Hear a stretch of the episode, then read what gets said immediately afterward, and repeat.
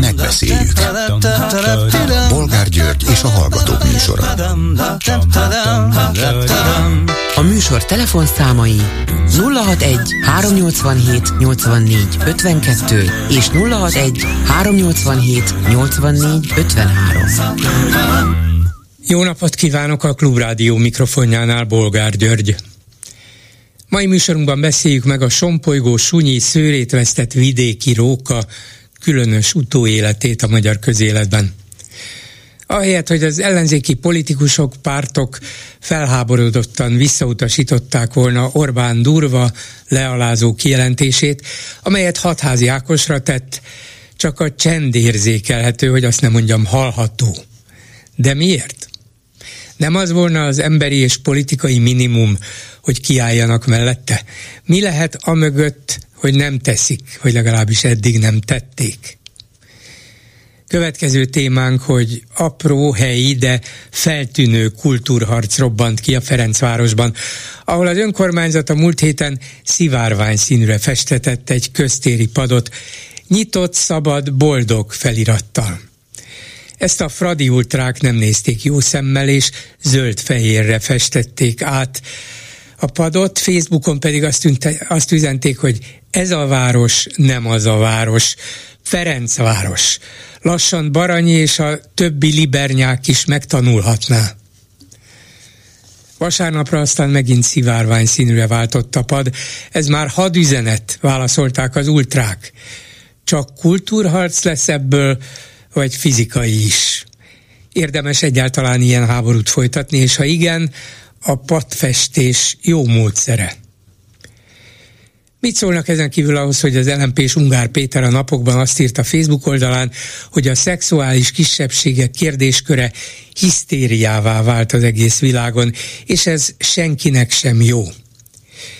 Aztán hivatkozott egy brit melegszervezetre is, amely olyan plakátokat tett ki néhány évvel ezelőtt, hogy vannak, akik buzik, legyetek túl rajta. Ungár szerint igen, a megoldás valami ilyesmi, essünk túl rajta, írja, kicsit szabad fordításban, és mit hozzáteszi, engedjük el. Ilyen egyszerű volna ez? Hogy ennyire azért nem egyszerű arra bizonyíték, hogy megszólalt az ötös számú Fideszes tagkönyv tulajdonosa is. Ungárral szavakban egyetértve azt írta, hogy sajnos ezek a férgek nem engedik, hogy túlessünk rajta. Az ilyen ocsmány, undorító, eltakarítandó férgek, ezek a retek buzik. Férgek, sunyírókák, mi jön még? Mit engedjünk el, és mit engedjünk meg? Mi a véleményük továbbá arról, hogy Orbán egyik legnagyobb európai ellenfele is távozott a politikából? A holland fickó, ahogy Orbán nevezte egyszer, Mark Rutte, a koalíciós viták miatt lemondott nem csak a miniszterelnökségről, hanem pártja vezetéséről is. Egy csak egy legény van talpon a vidéken, a többi mind kidől mellőle? És végül beszéljük meg, hogy Orbán egyik fő szövetségese, igaz az unión kívül, Erdoğan török elnök viszont váratlan követeléssel állt elő. Nyissák meg az utat Törökország előtt az Európai Unióba, cserébe Törökország jóvá adja a svédek felvételét a NATO-ba. Lehet, hogy Orbán ebben a zsaroló akcióban is benne van, hiszen milyen nagyszerű volna neki, ha Erdoánnal együtt vétózgathatnak kedvére az Európai Unióban, nem? Telefonszámaink még egyszer 387 84 52 és 387 84 53. Háló, jó napot kívánok! Tiszteletem, bolgár úr, napot kívánok! Péntekről maradtam, a műsor végén lettem bekapcsolva, és már nem tudtam hozzászólni a, a, ahhoz a viselkedéshez, amit, ami történt a parlamentben a miniszterelnök részéről. Hát egy jobb kocsmába egy ilyen megjegyzésért akkor a sallert kapni, hogy még a rántott húst is három hónapig szívószála lenné. Tehát, tehát ez, a, ez, a, ez az aljas megnyilvánulás, és nem tudom másképpen fogalmazni, ez egyszerűen számomra elfogadhatatlan, és a körülötte lévő, hát hogy mondjam csak, nyelvmunkások viselkedés, viselkedés is felháborító volt. De ha már a kocsmai hasonlattal kezdte, akkor most utalt rá, hogy a körülötte állók a kocsmában is valószínűleg kétszer meggondolta volna a lerókázott illető, hogy adjon egy sallert annak, aki így minősíti őt, hiszen ott állt mellette legalább két hűséges híve, úgyhogy nem biztos, hogy jól jött volna ki az egészből. Szóval most is körülvette magát Orbán emberekkel, még biztatta is őket, hogy mondjátok meg neki, mondjátok meg neki, ez a sunyi róka, mondjátok meg neki. Bolgárul láttam én egy pár ilyen esetet életem során, amikor a Saller meglepetés erejével hatott, és a körülött állók megszólalni sem mertek. Tehát tudja nekem az egészben az a, az a elképesztő, hogy az az ember, aki a teniszszövetség elnöke volt, és hát nem kevés pénzzel vádolták, pénz eltűnéssel vádolták őt meg még. Hát nem őt vádolták meg, hanem a teniszszövetséget, igen. De ő volt az elnöke, ez így van. Igen, igen, igen, és azóta sincs érdekes módon Egyel, ne, nem, lá, nem látjuk a büntetőjogi következményeket. Így igen, van. igen, igen, igen, igen, igen. Tehát, tehát, és akkor még sorolhatnánk kicsikét elszakadva ettől a undorító viselkedéstől, amit a miniszterelnök elhozott ott a parlamentben. Ugye sorolhatnánk a többi szövetségén is elkövetett ilyen, ilyen és olyan apróbb ö, sikasztásokat, ugye, tehát most nem akarok belemenni ebbe, nem akarom elvinni a beszélgetést abba az irányba, tehát, de ö, egyszerűen, egyszerűen, szóval, szóval bolgár úr, ez, ez mindennek az alja. És most ugye azok az emberek, akik eddig is pocskondiázták az ellenzéket, azok bátran, ugye felhatalmazva érzik magukat, hogy a miniszterelnök ilyen bátor volt, akkor nekünk még bátrabbnak kell lennünk, és majd most megmutatjuk, hogy ezek a semmire kellők, ezek a, nem akarom ismét elismételni azokat a jelzőket, amelyeket a miniszterelnök tett a hatházira, El, elismételte ezt Orbán Balázs, a miniszterelnök politikai igazgatója, megismételte a sunyi rókát hatházira. Jó, hát a belvárosi gyerekünk tudjuk, hogy a belvároson kívül életében nem volt, tehát az egész életét a belvárosban töltötte el, ezt ő nyilatkozta az ő szájával és hát az ellenzék szerepe az számomra, számomra egyszerűen, ezt már pénteken is elmondtam, amikor ugye eh, Kanász, Kanász Nagy Márton Máté, Máté. Vagy Máté, bocsánat, elnézést a, a nevezett személytől is, hogy átkereszteltem őt. Szóval, szóval egyszerűen azt számomra egyszerűen döbbenetes volt, ahogy, ahogy mellé beszélt, ahogy nem állt ki hatházi mellett, és utána ezt ugye Dúl Szabolcs is megfejelte még, és a leg, leg, leg elképesztőbb számomra, hogy az ellenzék nem szólal, többi, ellenzék többi pártja nem szólal meg ebben az esetben. Én őket egyébként már nagyon régóta kollaborásoknak tartom, mert egyszerűen amit művelnek, az számomra elfogadhatatlan. Tehát ez, ez, ez, ez, ez, ez, ez hihetetlen. Tehát eh, ne, nem értem, hogy mi akadályozza meg őket ebben, még ha kollaboránsok volnának is, én azért nagyon remélem, hogy ez nem így van.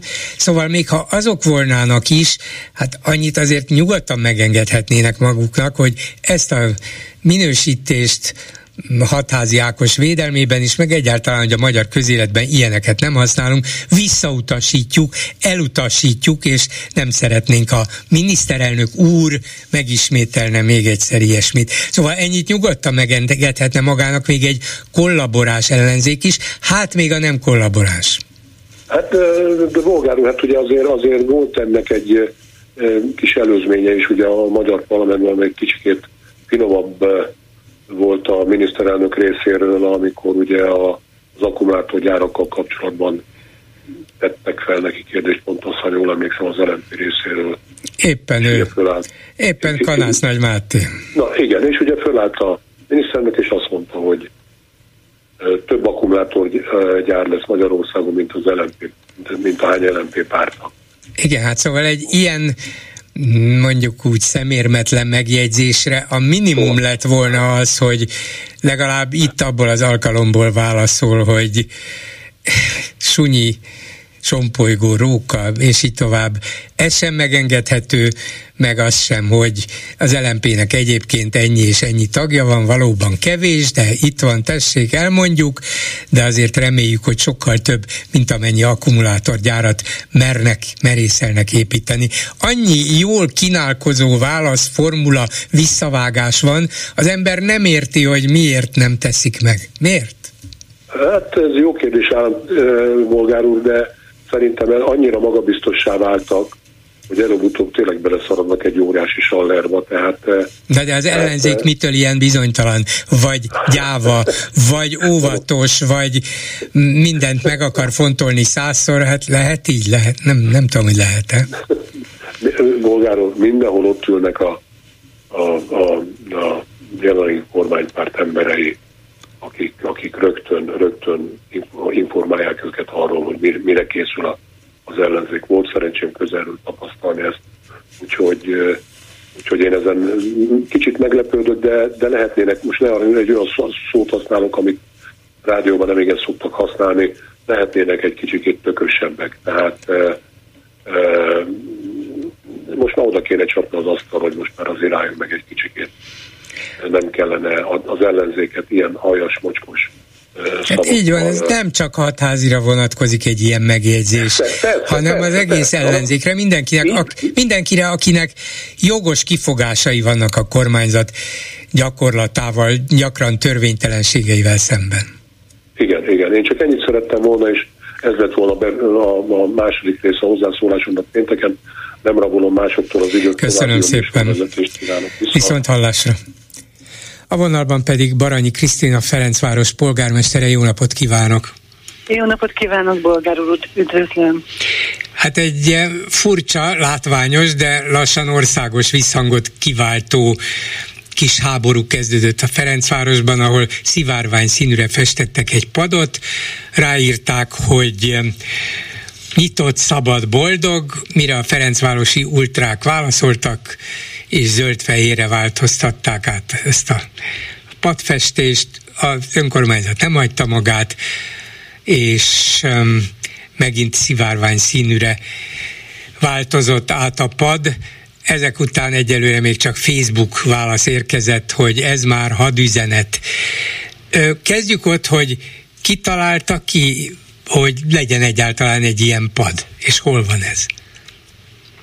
Ezt a padot most nem az önkormányzat kezdeményezésére festették át, az Amnesty International aktivistái kerestek uh-huh. meg bennünket azzal, hogy a Pride hónap alkalmából egy ilyen akciót szeretnének egy Ferencvárosi padon, hát nem tudom, megvalósítani, és mivel mi úgy gondoljuk, hogy Ferencváros egy nyitott, befogadó és szabad kerület, Budapest is egy szabad város, és a Pride hónap alkalmából mi magunk is tettünk már korábban is szimbolikus gesztusokat, és, és üdvözletet a, az LMBTQ emberek felé, ezért örömmel fogadtuk a kezdeményezést, kiválasztottak egy padot, amely egyébként a Tompa utcában van, a körúthoz közeli részén a Tompa utcának, és az amnestisek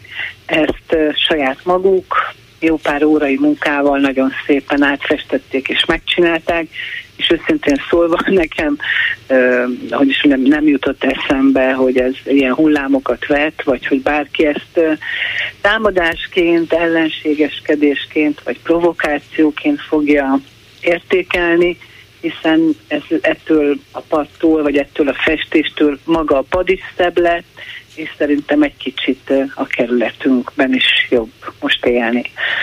Úgyhogy Biz, biztos, a, hogy ezek a, után is jobb, miután az emberek egyszer csak érzékelik, te jó Isten, itt van ez a pad, aztán ez a pad, pad másnapra olyan színű lesz, aztán megint ilyen színű lesz, aztán elkezdenek háborúzni egyelőre szavakban. Jó ez nekünk? Hát nézze, én, hogy is mondjam, egyrészt nem így szoktam értékelni vagy megtervezni, ha úgy tetszik, a politikai tevékenységemet. Vannak bizonyos értékek és elvek, amiket már elég régen képviselek, és a polgármesterségem idején ezek az értékek találkoztak a Ferencvárosiak értékeivel is, Ugye valószínűleg ennek is szerepe van abban, hogy engem ott polgármesternek választottak, mégpedig elég nagy arányú győzelmet arattam 19-ben. Ezekhez az értékekhez az ember ragaszkodni szokott, és én úgy vettem észre, hogy legalábbis a visszajelzések alapján a pad, meg a korábbi ilyen típusú kiállások után e, ezt a Ferencvárosiak értékelik. Tehát szeretik azt, hogyha valaki ragaszkodik az elveihez, akkor is, hogyha e, a kívülálló vagy, vagy más erős ellenvéleményt megfogalmazó csoportok szerint ez nem, nem a legjobb út, vagy nem találkozik a többség véleményével. Hogyha... Úgyhogy, igen. Igen. Hogyha a, ha a Ferencvárosi ultrák mondjuk azzal a kéréssel fordulnának az önkormányzat illetékes osztályához, mi is szeretnénk befesteni egy padot a Tompa utcában, akár emellett a pad mellett zöld-fehérre. Azt is minden további nélkül jóvá hagynák? Nem csak, hogy jóvá hagynánk, de még segítenénk is nekik.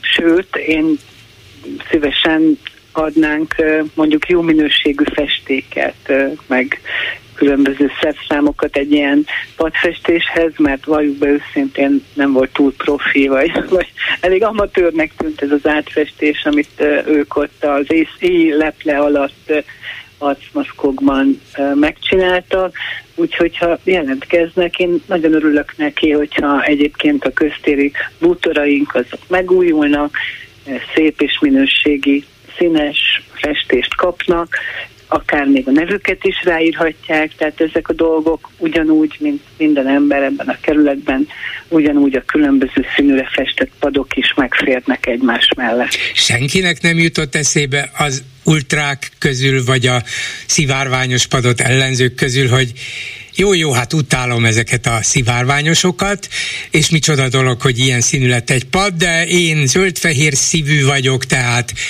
oda megyek az önkormányzathoz, és megkérdezem tőlük, hogy szabad, tessék mondani. Senkinek eszébe nem jutott, ez rögtön le kellett festeni azt a szivárvány színűt?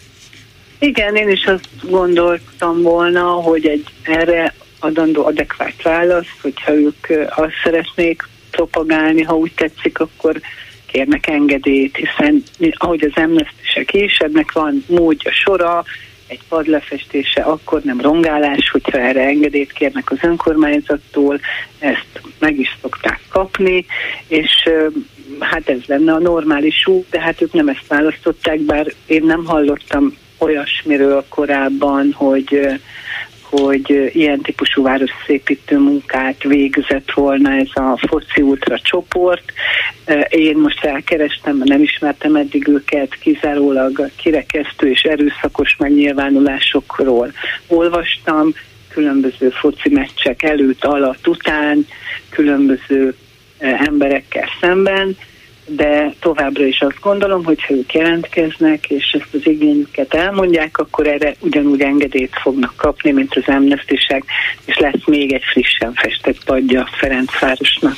Miután az ultrák azt üzenték Facebookon, hogy lesz ennek még folytatása, nem érdemes nekik Facebookon üzenni, hát másképp nem, de a Facebook is eljut hozzájuk, hogy um, Nyitva állunk egy ilyen kérés előtt, lehet zöld-fehérre is festeni padot, ha kívánják segítünk is, válasszák ki, szívesen állunk rendelkezésükre, és akkor lesz még ennek folytatása, de akár példaértékű is lehet. Hát nézze, őszintén én most hallom öntől először, vagy most hallok öntől először erről az üzenetről. Én nem gondolom, hogy a lesz még ennek folytatása feltétlenül azt akarja, amit ön mond, vagy hogy ők ilyen folytatást... Nem, én se hiszem, de lehet, hogy meglepődnének ezen, és azt mondják, hogy hát jó, hát akkor, akkor befestünk egy másik padot zöld-fehérre. Igen, én nagyon bízom benne, hogy ilyen folytatásra gondoltak, és ebben én minden körülmények között partner leszek egyébként ott a Ferencvárosban érzi a kultúrharc szelét, vagy bizonyos dolgokat tudatosan vállal, mint ahogy korábban is voltak már ilyen köztéri akcióik, és, és akkor is voltak botrányok, de ön ezek szerint nem fél ezektől, bár ez nem jutott igazán eszébe, nem is önkormányzati kezdeményezés volt, tehát nem gondolta, hogy ennek lesz valamiféle következménye, de ha jól érzékelem, nem fél az ilyen összezördülésektől, vagy akár mm, szavakban és néhány más tedben is megnyilvánuló konfliktusoktól. Hát egyrészt nem félek, ez valóban így van. Nagyon sok konfliktust felvállaltam már, amelyről, amelyekről azt gondoltam, hogy érdemes egy politikusnak felvállalnia. Én erre, vagy ennek a helyességéről választói visszajelzéseket és visszaigazolásokat kapok, és egyébként én ma is voltam a Tompa utcában, nagyon sokan odajöttek hozzám, olyan emberek, akik azokban a házakban laknak, amelyek a helyszínen vannak, tehát a pad előtti, meg az utca másik oldalán lévő házakban, odajöttek különböző ö, vendéglátósok, kávézó tulajdonosok, üzemeltetők, akik hát egyrészt csak nevettek, ha, hogy őszinte legyek, a, a foszé ultrák nem tudom, ilyen reakcióján, hogy akkor most ezt átmázolják, meg fenyegetőznek, másrészt pedig elmondták, hogy ők nem értik ezt az egész ö, felháborodást, hiszen, hiszen ez teljesen természetes, és, és nekik tetszik, és semmilyen megbotránkoztatót nem találnak benne, sőt, büszkék rá, hogy ez is jelzi, hogy mi egy nyitott és befogadó kerület vagyunk. Tehát ezt így szó szerint elmondták nekem az ott lakók, meg az ott dolgozók. Innentől kezdve, hogy a Facebookon ki mit üzenget, és egyébként milyen homályos aggályokat vagy kifogásokat fogalmaz meg egy szivárvány színű utcabútorral kapcsolatban, onnantól kezdve ez nekem hát nem a legfontosabb szempont egy ilyen konfliktus felvállalásában. Köszönöm szépen Baranyi Krisztinának, Ferencváros polgármesterének. Viszont hallásra! Én köszönöm az érdeklődést, viszont hallásra! Háló, jó napot kívánok! Jó napot kívánok! László vagyok, és, és a homoszexualitással kapcsolatban akarok megszólalni.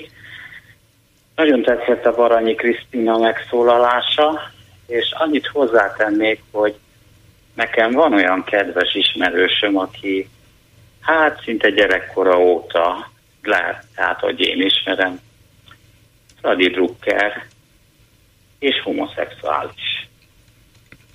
Mert miért ne lehetne egy homoszexuális Fradi Drucker? Attól, hogy az ultráknak szélsőséges nézetei vannak, nagyon sok normális Fradi Drucker van, aki nem fanatikus és nem erőszakos. Így van, tehát igen, igen.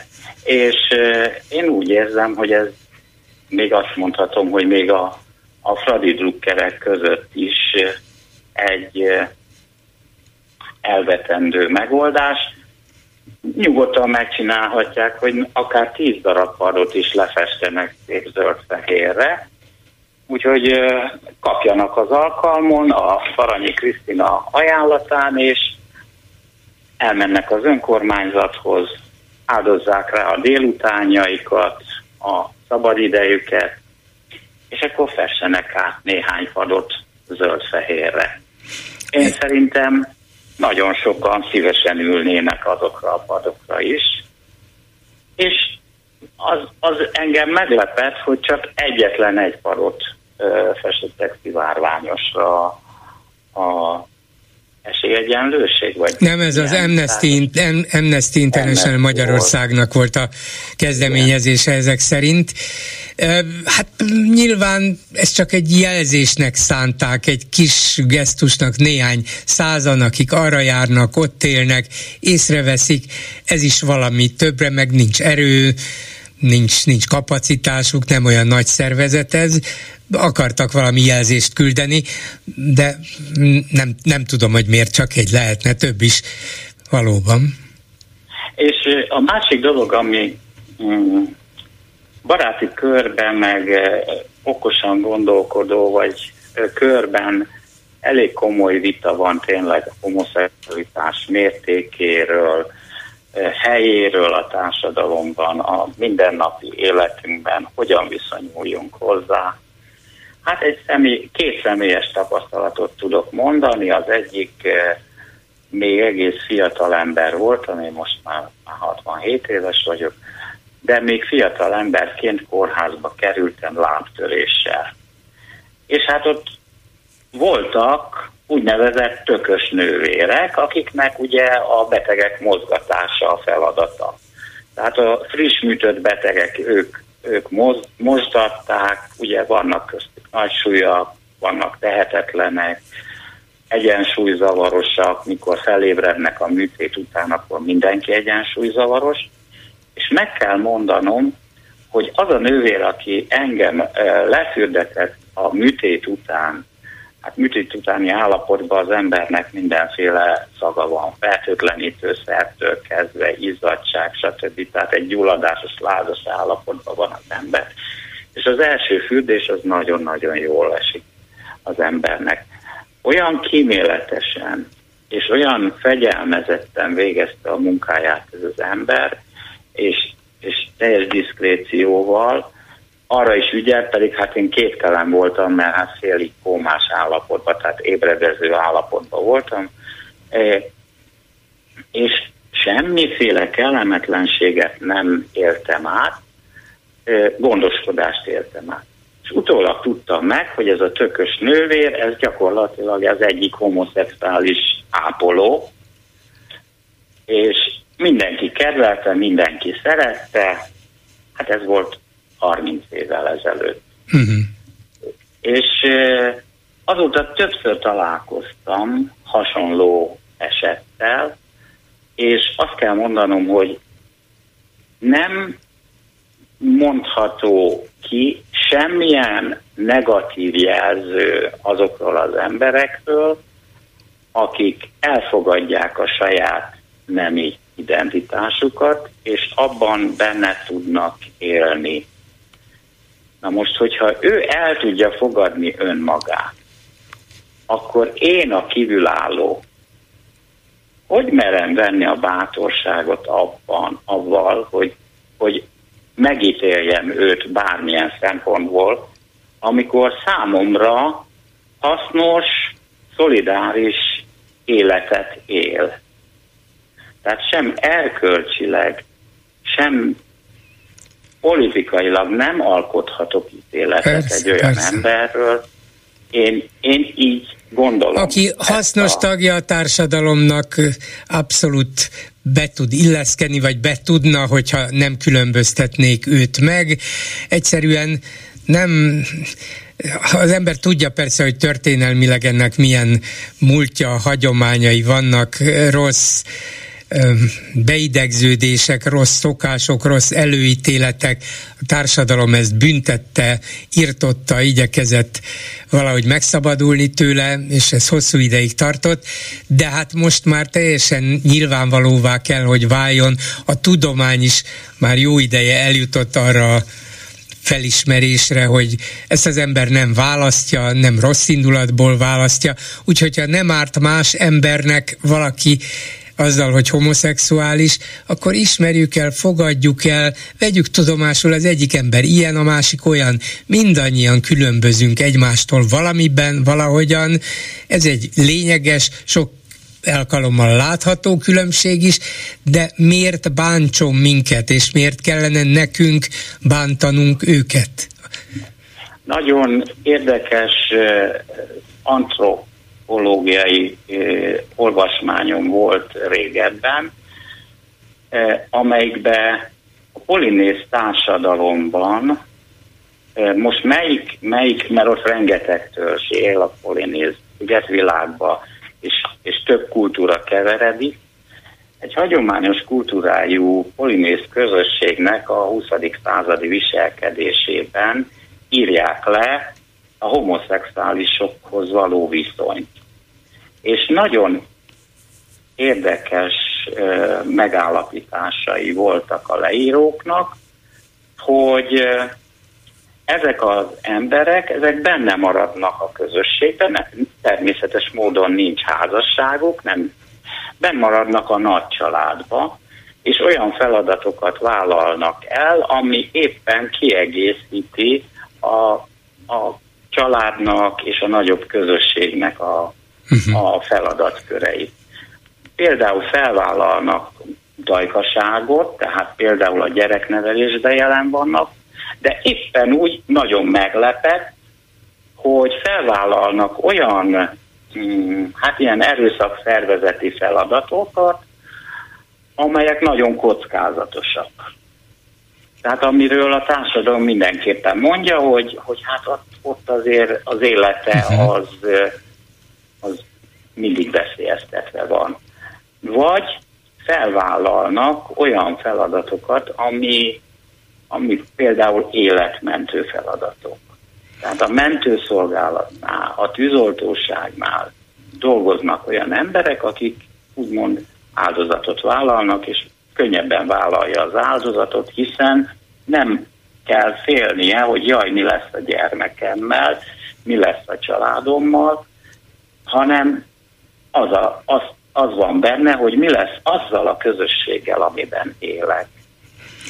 Igen, hát ez, ez jó példa, és biztos, hogy vannak olyan közösségek, társadalmak, amelyek könnyebben elfogadják, hogy léteznek ilyen más fajta emberek, könnyebben elfogadják őket, jobban bele tudják őket illeszteni a mindennapi életükbe, de azt is látjuk, hogy még a felvilágosult világban, felvilágosult országokban, társadalmakban is vannak erős konfliktusok, és mély ellenérzések, gyűlöletek, aztán, ha csak ilyen szimbolikus konfliktusokban merül ki mindez, mint hogy átfestünk egy padot, akkor az ember még azt mondja, hogy jó, hála Isten, ez nem, nem erőszak, és ne is legyen ennél súlyosabb, de tudjuk, hogy van, létezik ennél súlyosabb, és amikor valaki ezt politikai okokból használja ki, a másik, az ellenfél bizonyos csoportok lejáratására, megbélyegzésére, na akkor fordul át nagyon veszélyesre az egész, és, és könnyen lehet, hogy ilyenkor emberéletek is veszélyben forognak, ezért nem szabad a gyűlöletet kelteni és fokozni hanem megpróbálni eloszlatni, ez volna a cél. Igen, és a méltányos emberi élethez mindenkinek joga van, nyilvánvalóan a rokkantnak is, a, a cigány embernek is, a, a homoszexuálisnak is, és a kirekesztő politika, mert ez mindegyik egyfajta kirekesztés, ezeknek a kirekesztő politikáknak a következményei azok, hogy a társadalom legfontosabb, leglényegesebb feladataival nem tud foglalkozni az adott közösség.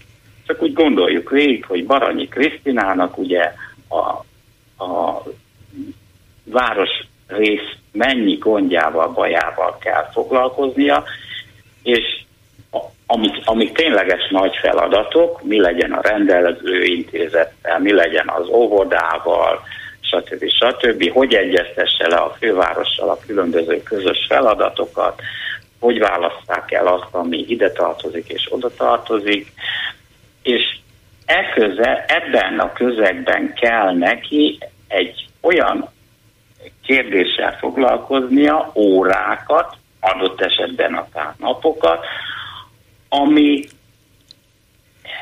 hát mondanom, igen, a, igen. a közös feladatainknak egy töredéke. Így van.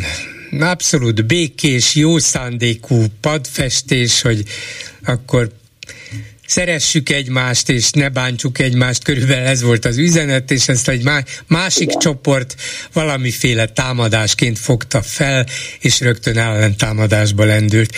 Köszönöm szépen, minden jót, viszont hallásra. Viszont. Háló, jó napot kívánok! Tisztelt Bolgár úr, László Budapestről, régi hűséges hallgató vagyok. Parancsoljon! Ez a Bayer Zsolti, az ötös számú, kicsit elrúgta a pöttyös nálam, azért telefonáltam. Ö, azt mondta, hogy, hogy retek buzik, ugye? Hát jól, ír, jól. írta, írta. igen. Most amikor a, nem tudom, a Szájer Józsinak hanyas számú pártakönyve volt. Báj volt, első az Orbán volt, ötödik a Bayer, Jó, hányas számot? Le, lehet, hogy előtte volt, nem tudom, még az is lehet. De mindegy is, hogy negyedike vagy hatodik, de nem gondolkodik egy pillanatig se azon, hogy jé, hát ilyenek közöttünk is vannak. És úgy ismertem eddig a Józsit, hogy rendes ember volt. Szóval borzasztó. Mindenki tudta, hogy hány óra van. Csak szalasztak neki. Most én, mint magyar állampolgár, ugye állítok a, a Szájer, Budapest és Brüsszel között a vonaton írta meg a, az új, mi ez, nem alkotmány, alaptörvényt. Törvényt, igen. Hát, hogyha egy retek buzi írta meg, akkor rám ez nem, nem vonatkozik, ugye? Ha jól adom össze. Hát igen, nehogy már férgek írják, undorító, eltakarítandó férgek írják az alkotmányunkat. Hát ugye, na. Józsi az ott a Balaton külsőnél, 100 méter a Balatontól, és nem mer kimenni az utcára, mert mindenki leköpné, valaki hozza neki a kaját. De persze, ne, de persze nem azért köpné le, ha valaki leköpné, mert homoszexuális, meleg, hanem azért, mert mert úgy, azért. mert az Eres csatornán átmenekült egy egyébként nem engedélyezett buliról. Ez a, a gyászos menekülése miatt. De remélem Igen. nem köpik le ezt. Másik dolog, ezt lefethették a padot, a, fad, a fadistak lefethették a padot, a rózsaszín színű padot. Fadi ultrák. Igen Szivárvány Nos. színű, nem rózsaszín, szivárvány színű. Egyébként Igen. a szivárvány színe, hát az egy olyan barátságos és minden kultúra által nagyon szeretett szimbólum. Hát hogy lehet a szivárvány szín ellen kikelni? Csak azért, mert éppen az emberek sokféleségét jelképezi. Milyen, milyen gondolkodás, milyen mentalitás ez? Én mondok ennek olyat, én, én már olyan 30 évben vagyok a kézavás szakmában, az FCC női kézzel csapata idén játszott megdöntött, azaz BL döntött. Ki voltak 15 ezeren. Szerencsére én mondom, nem érte meg a Fradi, ha mindegy. Szerencsére, mert mi lett volna, ha megnyeri? Hát ez egy nagy siker, nem? Nem, nem, nem. Majd elmondom később, négy szem közt talán, ha találkozunk. A csapat egyik legjobb játékosát úgy hívják, hogy a slangben, hogy, hogy Béla. Volt uh-huh. egy illettársa, aki még Orsi volt. Uh-huh. Ha érti. Hát hogy ne érteném, de a sportban, a sportban ez, igen, a sportban ez nagyon, nagyon sokszor ki is derül, és nagyon nyilvánvaló is, és érde, ha sikereket ér el valaki, akkor azt még a legelvadultabbak sem, sem kifogásolják, vagy legalábbis nem hangosan. Mert ha a zöld, zöld van a lezékus, vagy a, vagy a, a, a meleg csávó, az oké, mert a, ő a mi buzink. Ha bárhol van, máshol, hát persze, akkor persze, persze. meg, ugye? Hát Kb. persze, nem? igen, nyilván. Hát a Béla meg a, az Orsi, nem mondom ki a nem, ne is mondja ki, mert... Nem mondom ki, mert nem akarok neki ártani, ismerem. De nyilván nem csak éve. egyedül van, hát tudjuk azt is, hogy, hogy hogy nagyon sokan a világban sportolók között, ugye ez egy kemény, nehéz élet, és lehet, hogy az olyan um, Szóval például azok a nők, akik, akik kicsit férfiasabbnak születnek, és, és lehet, hogy aztán a szexuális indítatásuk is ilyen, azok bizonyos sportágakban akár jobban is teljesítenek. Nem tudom, hogy mennyire van ebben összefüggés, de azt látjuk, van, tudjuk, hogy... Az, aki igen. maszkolinap csaja, 10-ből 10 beveri a hosszú fölsőbe, mint átlövő. Igen, van. Igen, igen. Nagyobb a lövőeleje, stb. És akkor ez, ne, akkor ez nem normális, hogy kézilabdában vagy női fociban azt elismerem, meg milyen remek, különben pedig dögöljön meg. Hát milyen gondolkodás ez? Én csak ezt, ezt mondtam, hogy ő, őket zavarta a rózsaszín színű pad, átvetették zöld-fehérre, na, és akkor még egy. Amikor a két szétött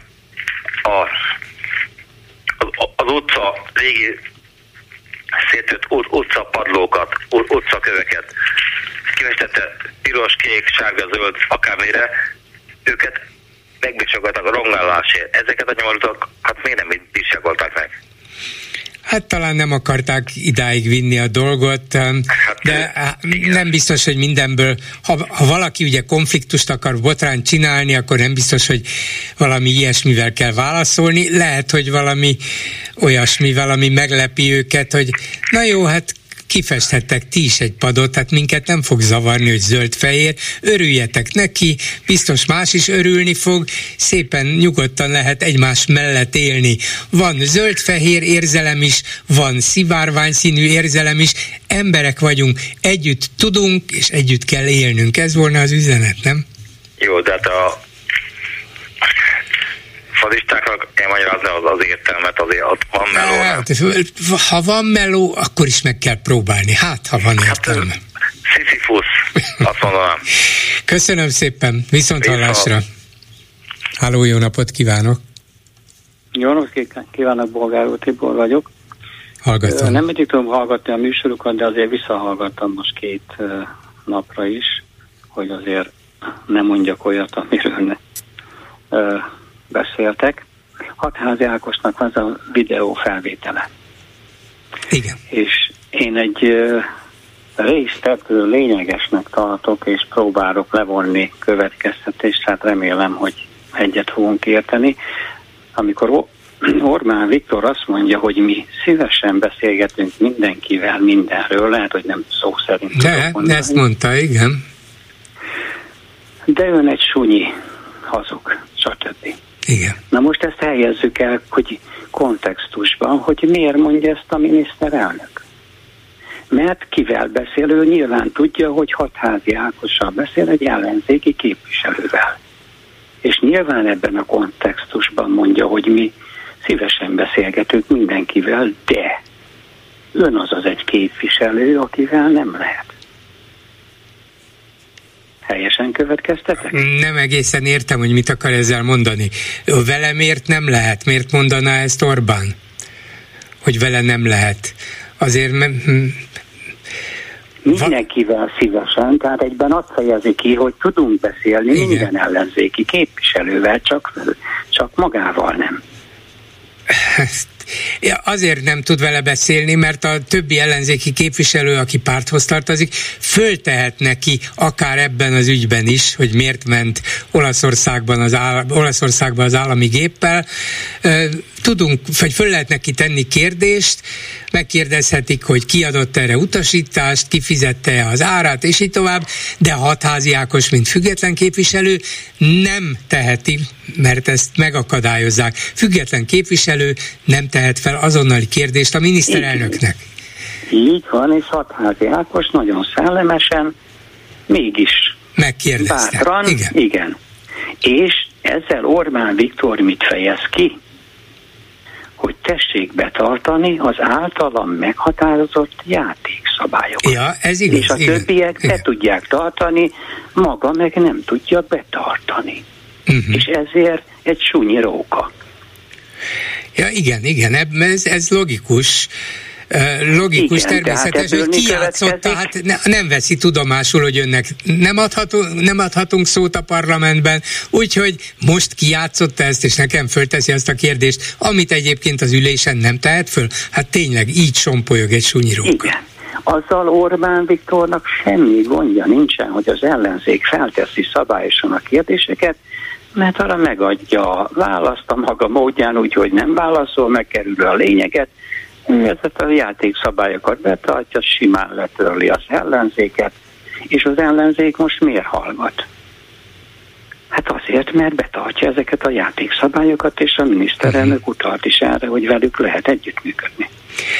Hát pedig az ellenzék számára is kínálkozna az a megoldás, hogy jó, értettük, akkor a leg, hát igaz, hogy most már elég sokára lesz parlamenti ülés, tehát ezt őszre kell halasztani, de legalább megmondhatnák, hogy a következő első ülésnapon, amikor azonnali kérdést tehetünk föl, nem fogjuk elfelejteni, meg fogjuk ismételni hatházi Ákos kérdését, hogy kiadott utasítást arra, hogy Törökországból, vagy Egyiptomból talán Egyiptomból ne hazafelé, hanem Toszkánába vegye az utat az állami repülőgép, és ott szálljon le. Ez ugyanis ezer kilométeres kitérő, ennek az ára több millió forint, ön pedig magán célra, magán okokból talán szabadságra ment oda Olaszországba, úgyhogy kérem a válaszát. De... És Orbán Viktor, vagy valami... ha akkor mit fognak mondani? Bármit mondhatja Biztos, az, hogy kér, kérem, igen. ez államtitok, mert mondjuk engem igen az olasz államfő, vagy valaki igen, megkért, igen, hogy igen. menjek, kész le van söpörve. Ez a lényeg, hogy Orbán Viktornak mindig tudni kell azt, tehát ha a játékszabályokat betartja az ellenzék, akkor ő mindig tud a megfelelő, mindig tud megfelelően reagálni. Uh-huh. Nem ő maga nyilván, fú, megvannak a megfelelő Aha, Tehát akkor nem, nem kerül egy olyan váratlan helyzet elé, mint Így most, van. hanem alaposan megfontolhatja, nyugodtan Így kitérhet van. a válasz elől, értem? Ő, uh-huh. ő nagyon boldogan éli a világát ezzel a mai ellenzékkel, mert sokan nem teremtenek neki meglepetést, uh-huh. váratlan helyzetet. Előfordult azért, emlékezzen arra, amikor Jakab Péter egy zsák krumplival ment oda, és majdnem odavágta az asztalára. Igaz, hogy rögtön előugrottak a fideszes pártkatonák, és megvédték a miniszterelnököt a krumplitól, de voltak, és nem, nem is szokott ez jól esni Orbánnak, amikor ilyen váratlan helyzetbe Jó, kerül. de ne ilyen, ilyen pitián el dolgokra, hát itt nagyobb dolgokról van szó. Itt arról van szó, ugye, hogy az ellenzéki pártok hogyan viselkedjenek. Itt egyértelmű, hogy egyet, egy dologgal tudják nyugtalanítani a KDNP-t és a Fidesz, hogyha nem ellenőrizhető, vagy nehezen ellenőrizhető az, amit csinálnak. Én nem azt mondom, hogy ne menjenek be a parlamentbe, ne. Tehát ez megint egy diktatórikus dolog lenne, hogyha azt mondjuk, hogy ezek az ellenzéki pártok nem tudnak semmit csinálni, jobb lenne kivonulnák. Nem, amit, amit ők a lelkismeretek szerint akarnak tenni, tegyék meg, de azért látni kell a mai választóknak, hogy hogy alakulnak most itt a szavazati viszonyok. Ebben az Orbán rendszerben nyilván mindig lesz két millió olyan ember, hogy hát lehet, hogy túlzok, a fene-fenétet is se fog a Fideszre szavazni. És ezt nagyon jól tudják az ellenzéki pártok, hogy két millió szavazóval még 20-30 évig tudják maguknak ezt az egzisztenciát biztosítani. De erre én mindig azt mondom, hogy de lehet, hogy így van, és nem kell annyira egzisztenciálisan félniük, bár lehet, hogy az egyik párt fél, mert hogy ő akkor kisebb lesz és kiesik, a másik párt elveszi az ő szavazóit, de jó, mindig lesz ellenzéki szavazó, és lesz ellenzéki párt a parlamentben, de nem mennyivel jobb volna győzni, mennyivel többet lehetne? Most legyünk egy kicsit idealisták, mennyivel többet lehet csinálni az ország érdekében, kormányból, hatalmi pozícióból, és legyünk egy kicsit praktikusak is, mennyivel több emberünket tudjuk elhelyezni a hatalmi gépezetben, tudjuk kifizetni. Hát a befolyásunk, az erőnk nő, ha hatalomba jutunk. Miért elégednénk meg mi, meg mi a verességgel? Na, mert mindig, mindig valaki a ját. Azt mondja a közmondás is, hogy a járt utat a járatlanért ne hagyd el. És ne legyünk naívok, Borgáról, ne legyünk naívok. Egy, egy ilyen ö, ö, mindent feltenni egy lapra, hogy most megnyerjük, az, az, az, az nem megy az ellenzéknek. Megfigyeltük a, az előválasztásokat, volt egy kényszerű együttműködés, de az, az, az, az, egy, az egy nyögvenyelős dolog volt, hogy így mondjam. Tehát nem, nem csinálják, nem fogják ezután se csinálni. Tehát ne, ne, ne álmodozzunk, hogy ők, ők feltesznek egy lapra mindent, és nyerjük meg, mert akkor nekünk még, még jobb. életünk lesz, és még több befolyásunk. Nem, nekik így is jó. Én azt, azt látom, minden, minden lépésükből azt látom, hogy az elsődleges az, hogy ez a pozíció maradjon be, ha más, ha bejön, akkor bejön. De hát miért? Hát most nekik ezért a pénzért, amit megkapnak, nem kell kormányozni, csak elég, elég bírálni a jelenlegi kormányzatot. Hát jó, nem vigasztalt meg. Köszönöm szépen. Köszönöm. Viszont hallásra. Viszont hallásra. A hírek után is lesz mit megbeszélni. Mai műsorunkban beszéljük meg a sompolygó sunyi szőrét vesztett vidéki róka különös utóéletét a magyar közéletben. Ahelyett, hogy az ellenzéki politikusok, pártok felháborodottan visszautasították volna Orbán durva, lealázó kijelentését, amelyet hatházi Ákosra tett, csak a csend érzékelhető hogy azt nem mondjam hallható. De miért? Nem az volna az emberi és politikai minimum, hogy kiálljanak mellette? Mi lehet a mögött, hogy nem tették, vagy egyelőre nem tették? Következő témánk, hogy apró, helyi, de feltűnő kultúrharc robbant ki Ferencvárosban, ahol az önkormányzat a múlt héten szivárvány színűre festett egy köztéri padot nyitott, szabad, boldog felirattal. Ezt a Fradi ultrák nem nézték jó szemmel, és zöld-fehérre mázolták át a padot. Facebookon pedig azt üzenték, hogy ez a város nem az a város, Ferencváros. Lassan Baranyi és a többi libernyák is megtanulhatná. Vasárnapra aztán megint szivárvány színűre váltott a pad.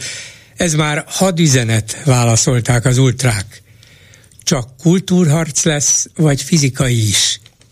Érdemes egyáltalán ilyen háborút folytatni? És ha igen, a padfestés jó módszere.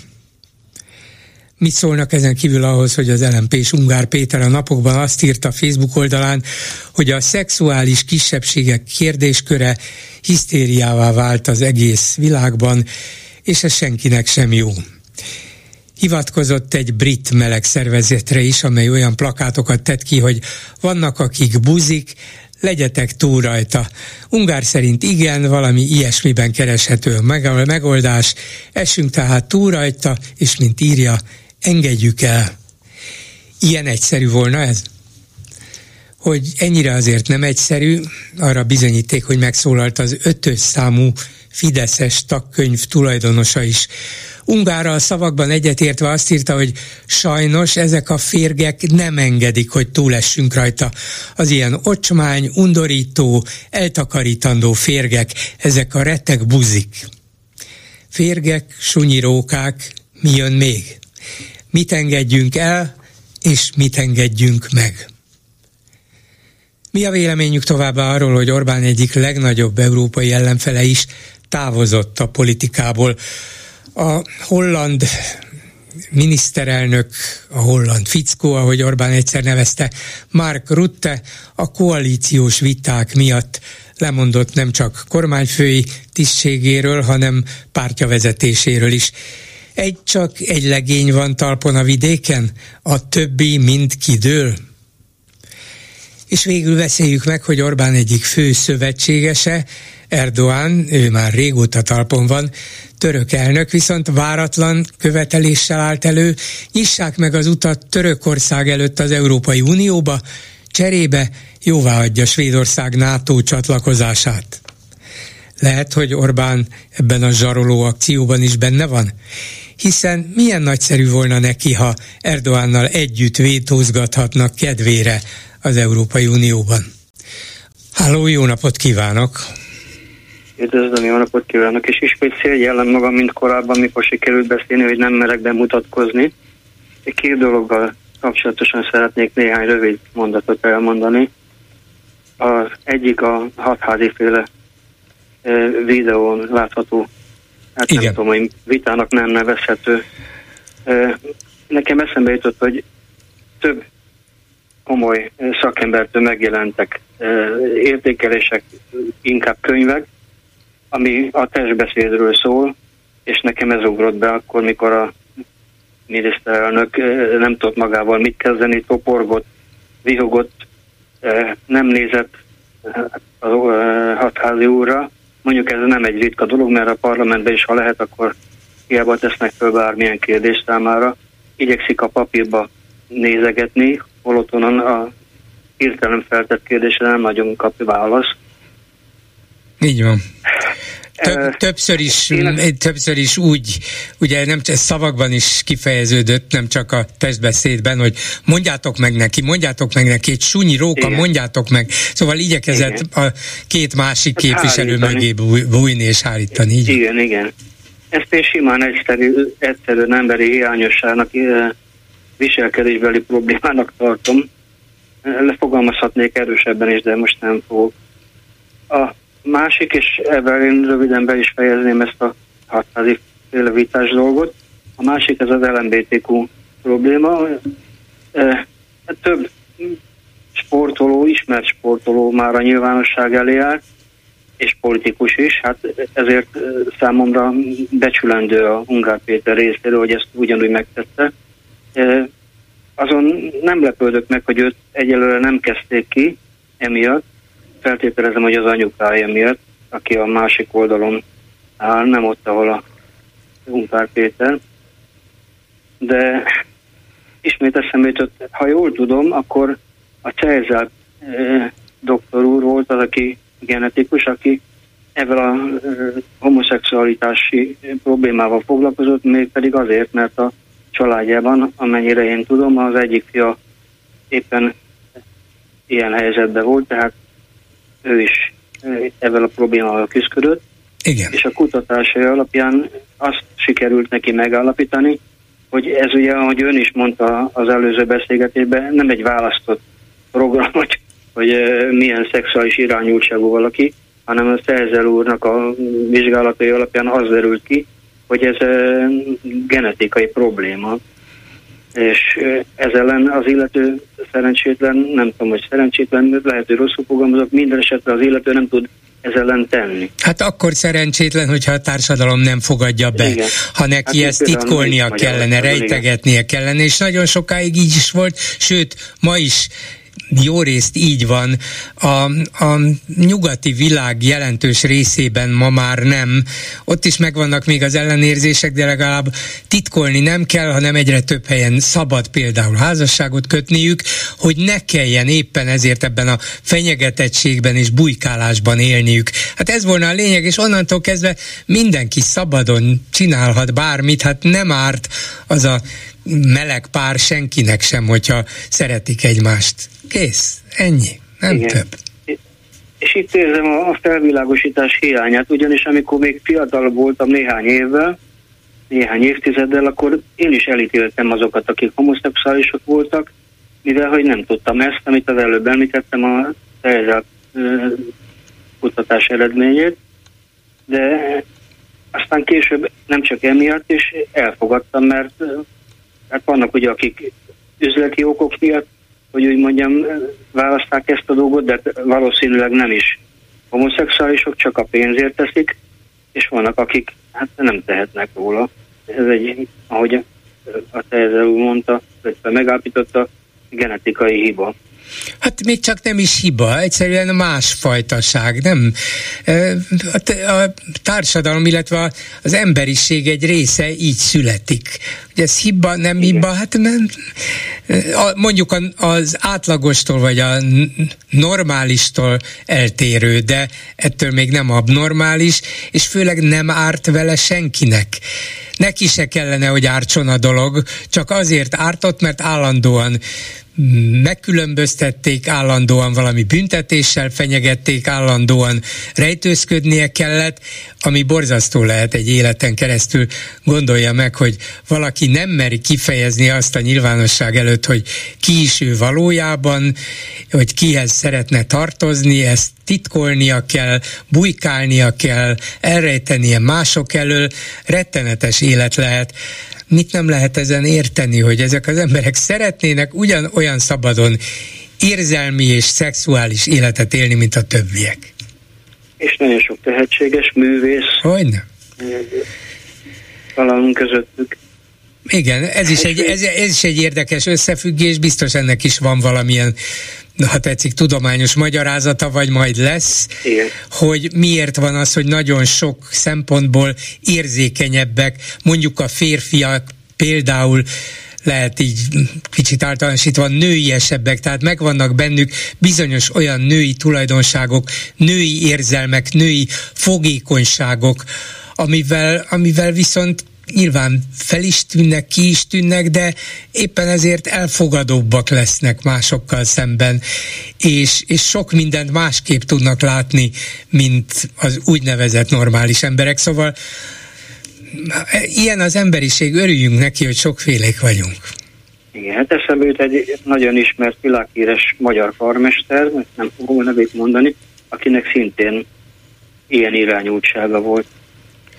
Igen, és ráadásul Igen. olyan időben, amikor ezt még Magyarországon büntették is, Büntették, igen. de miután ő olyan nagyszerű karmester volt az ő esetében, nem büntették, hanem szemet hunytak fölötte, úgyhogy hát ez, ezek is az abszurdumok közé tartoznak, de talán túl lehet ezen lépni, és nem csak azoknak lesz mer, merszük és bátorságuk kiállni és vállalni a melegségüket, akik valamiért felmentést kaphatnak, mert más érdemeik vannak, hanem mindenki, aki így érzi.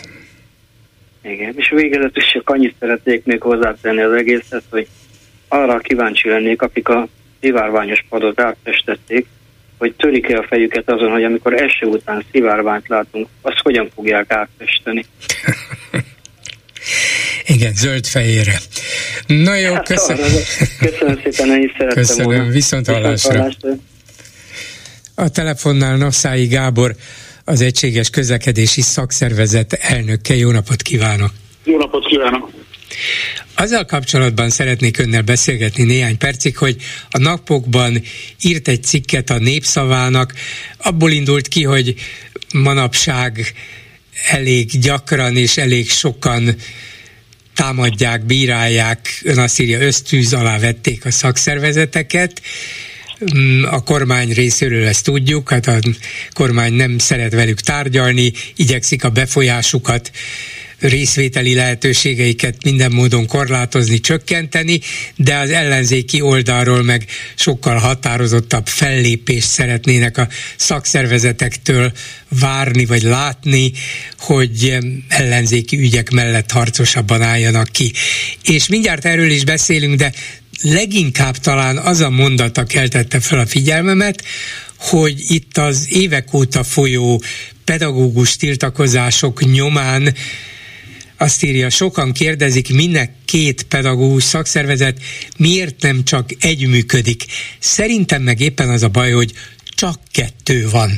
Na ezt magyarázza meg kérem, mert sokan úgy gondolják, még pedig ilyen gyakorlati okokból is, hogy hát sokkal erősebbek lennének, ha egyesítenék erőiket. Miért volna jobb, ha kettő helyett mondjuk három lenne, vagy négy? Igen, ö, akkor én is egy picit egy felvezető mondatot engedjem meg nekem. Én megrögzött klubrádió hallgató vagyok, én az önműsorat soha nem mulasztom el. Általában leggyakrabban visszahallgatni szoktam. És alapvetően az, amivel kezdte a kérdés, az első kérdés, az nem feltétlenül pártokról szól, hanem a, a szavazókról. Tehát az ellenzéki szavazók, és itt egy általán igen nagyra becsül, sőt, szerintem ön által is buszvezető kollégám is sokszor kritizálja a szakszervezeteket, hogy miért nem állnak ki, miért nem uh, fognak össze, miért nem döntjük meg a rendszert. Ugye nagyjából... Így, így van, így van, így van, igen. igen. Na most Ebben az írásomban, azért én nem nevezném cikknek, ez egy véleményem, vagyok én újságíró, bár publikálok rendszeresen, van nekünk van saját újságíró. Akkor egyezünk ki, egyezünk ki a vélemény cikkben, jó? jó? Jó, Na most ugye azt kell tiszteletben tartani, hogy a mi tagjaink között ugyanúgy, mint a társadalomban mindenféle elkötelezettség, gondolkozású vagy érzelmű tag van. És ezt is leírom, hogy ez nem, nem az én személyes kiállásomat illeti, hiszen jó magam több rendezvényen vettem részt, szólaltam föl tüntetésen pedagógusok mellett, teljes mértékben elkötelezett vagyok, és hiányolom a szolidaritást a pedagógusok részéről is. Tehát elsősorban inkább a, én azt ö, nehezményezem a, a, az ellenzéki érzelmű lakosság részéről, hogy ostorozzák a pártokat, a szakszervezeteket, úgy általában mindenkit, hát mondjuk akár az újságírókat, mondjuk Dúl Szabolcs úr rá is szolgált, tegyük hozzá, de, de, de igazából én is egyetértek önnel, hogy össze kéne fogni, de ez nem feltétlenül jelenti azt, hogy szervezetileg kell összeolvasztani mindent. Hiszen annak idején volt egy szakszervezet, ugye szólt, szakszervezetek országos tanácsának hívták, és talán nem kell bemutatnom, remekül kiegészítette a politikai hatalom nak az elvárásait, vagy a, a tevékenységét teljesítette az elvárásait, együttműködött a munkáltatóval, a tulajdonossal, ugye most azért megváltozott valamennyire a világ, vagy most éppen változunk vissza, de gyakorlatilag soha nem szerencsés, hogyha egy verseny nélkül, liberális felfogású ember vagyok, és hiszek abban, hogy, hogy valamennyi versenynek kell lenni. Azért azt én is aláírom, hogy a BKV-nál, vagy akár a Volánbusznál, ahol szintén jelen vagyunk, ilyen 25-26 szakszervezet van, ez, ez, ez elfogadhatatlan. Ugye a pedagógusoknál sem kettő van, van talán négy-öt is, de ebből kettőt is van, hogy PS, PDS-re. A PDS-szel én szinte napi szintű kapcsolatot tartok fent, a jövő héten is lesz egy találkozunk, együtt dolgozunk, de azt is írom, hogy nagyon nehéz beleállni úgy egy szervezetileg mindenképpen, mert mondom, a mi tagjaink se egységesek. Én ma az egyik nagyon kedves barátommal, akinek számomra fontos a véleménye beszélgettem, aki egy Fidesz szavazó, nem egy elkötelezett Fideszes, de én szeretném az emberi kapcsolatokat is megtartani. Én ugyanúgy felelős vagyok a bármely pártra szavazó tagért. Nekem dolgom van azzal, hogy, hogy véleményt cseréljünk, és, és rávilágítsak arra, hogy hol van adott esetben becsapva. Sőt, én is meghallgatom a véleményét, hogy hát, ha én látok valamit rosszul ezeknek az embereknek.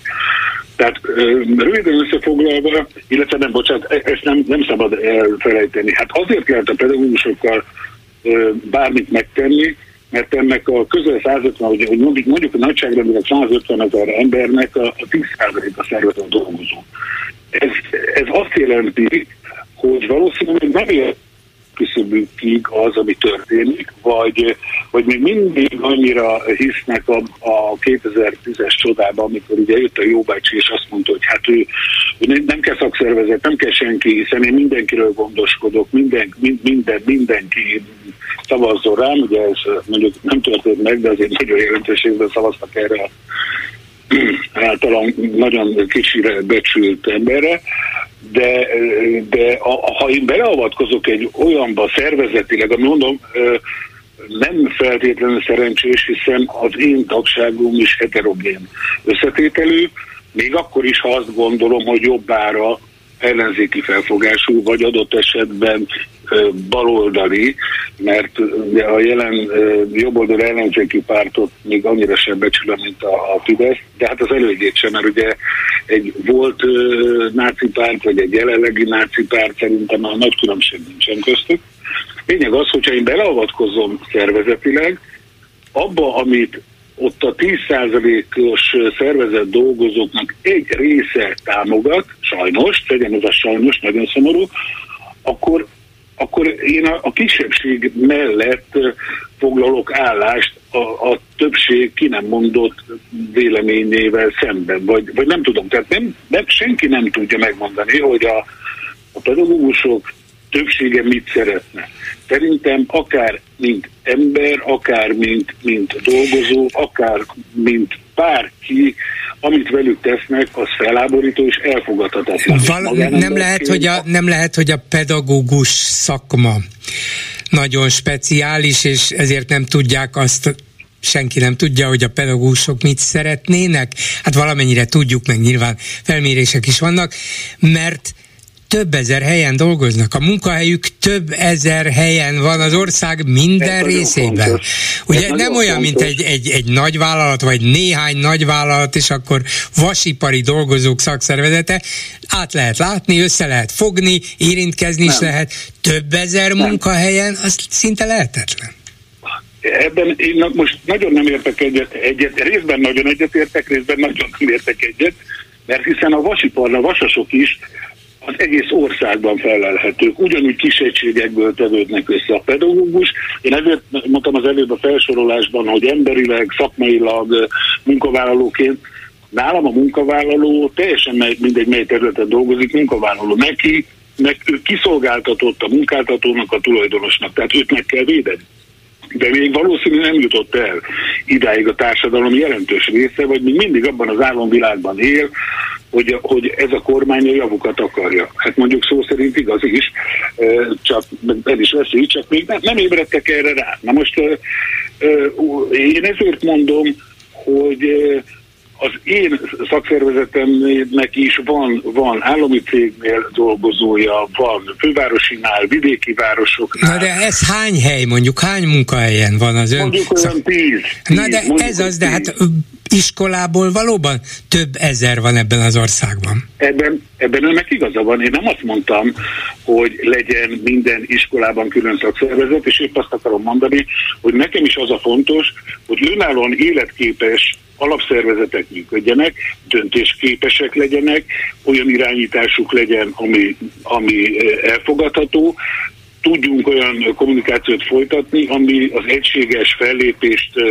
alátámasztja, én azt gondolom, és én nagyon, le, ugye három a magyar igazság, egy-egy területen belül legyen három e, szervezet, mert ott már van egy verseny, van egy megállapodási kényszer e, a, a szervezetek közül, ott már megjelennek e, erősebb elvárások, és azért azt sem szabad elfelejteni, és hadd hozzak megint egy párhuzamot.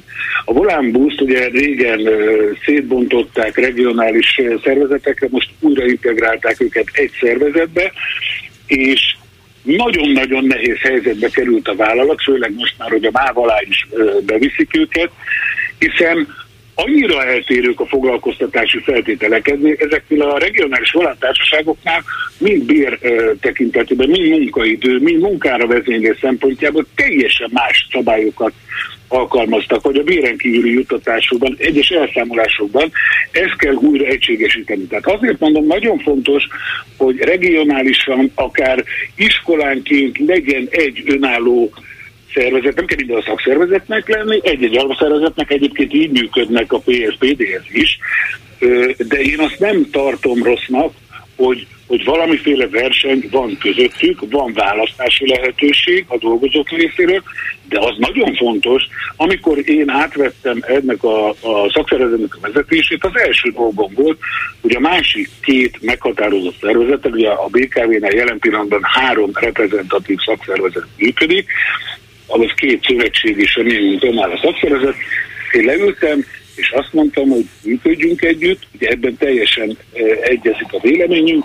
sokkal többet érünk el. Ennek ellenére azóta nagyjából, ugye most volt 16, 15, 10, nem tudom, 60% kal emelkedett 5 év alatt a dolgozó fizetése, és hát mégis elmondanak mindennek, mert, mert ez, ez nem, nem elég, mert, mert mi, semmi nem elég a dolgozóknak.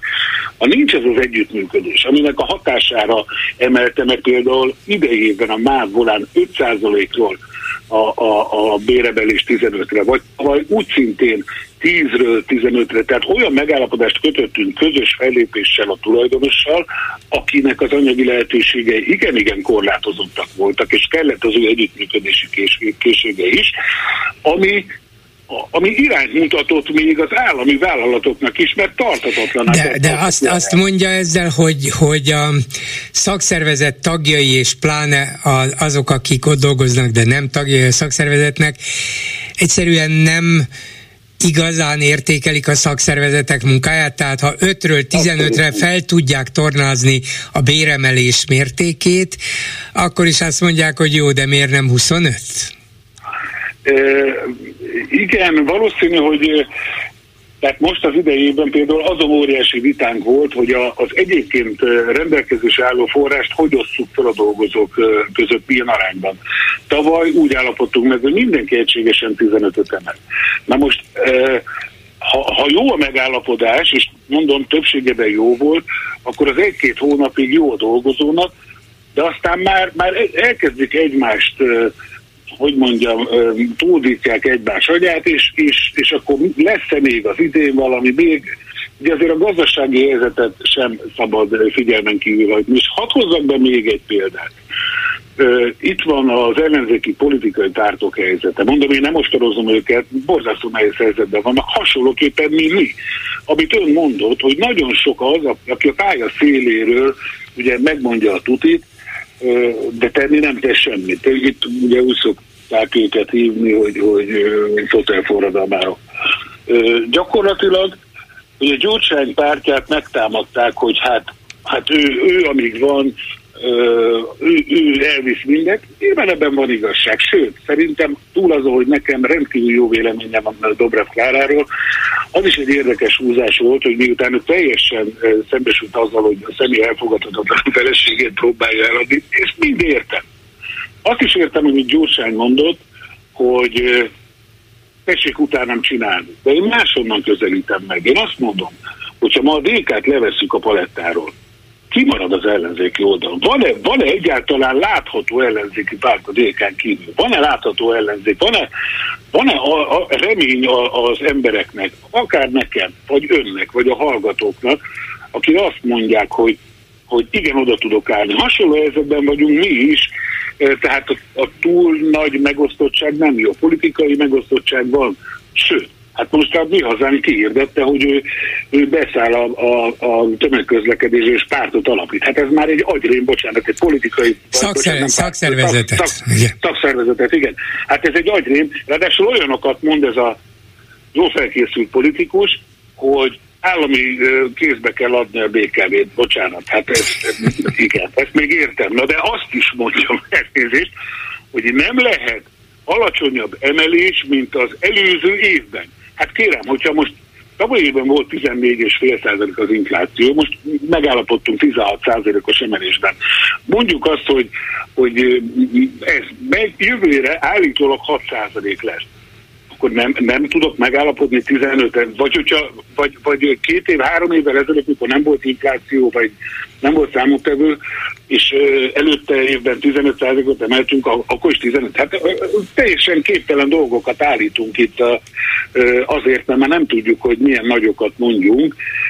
Úgyhogy óriási nagy kavarodás van, és és, és én is nehezen találom azt az utat, hogy hogy lehetne ebből kimenni úgy, hogy ez ne menjen a dolgozók rovására, mert, mert a, ők, ők csak kapják ezeket az ingereket, ők nem tudnak utána járni, nekik nincs annyi idejük, hogy ez, részt vegyenek egyeztetéseken, és csak a végeredményt kapják meg, és, és valószínű elégedetlenek érthető módon, hiszen ez az infláció, amivel az idén szembesülni kellett, hát azt gondolom, hogy mindenkit meg lehet érteni, és én nem mondhatom azt a dolgozónak, hogy jó, tudom, hogy több kellett volna, én is érzem, mikor elmegyek vásárolni, de gondolj bele, hogy a pedagógusoknak tizet se adnak, meg az egészségügyi szakdolgozóknak most úgy adnak évközben 16-ot vagy 18-at, hogy az éves szinten még 8, tehát ez, ez nem ér.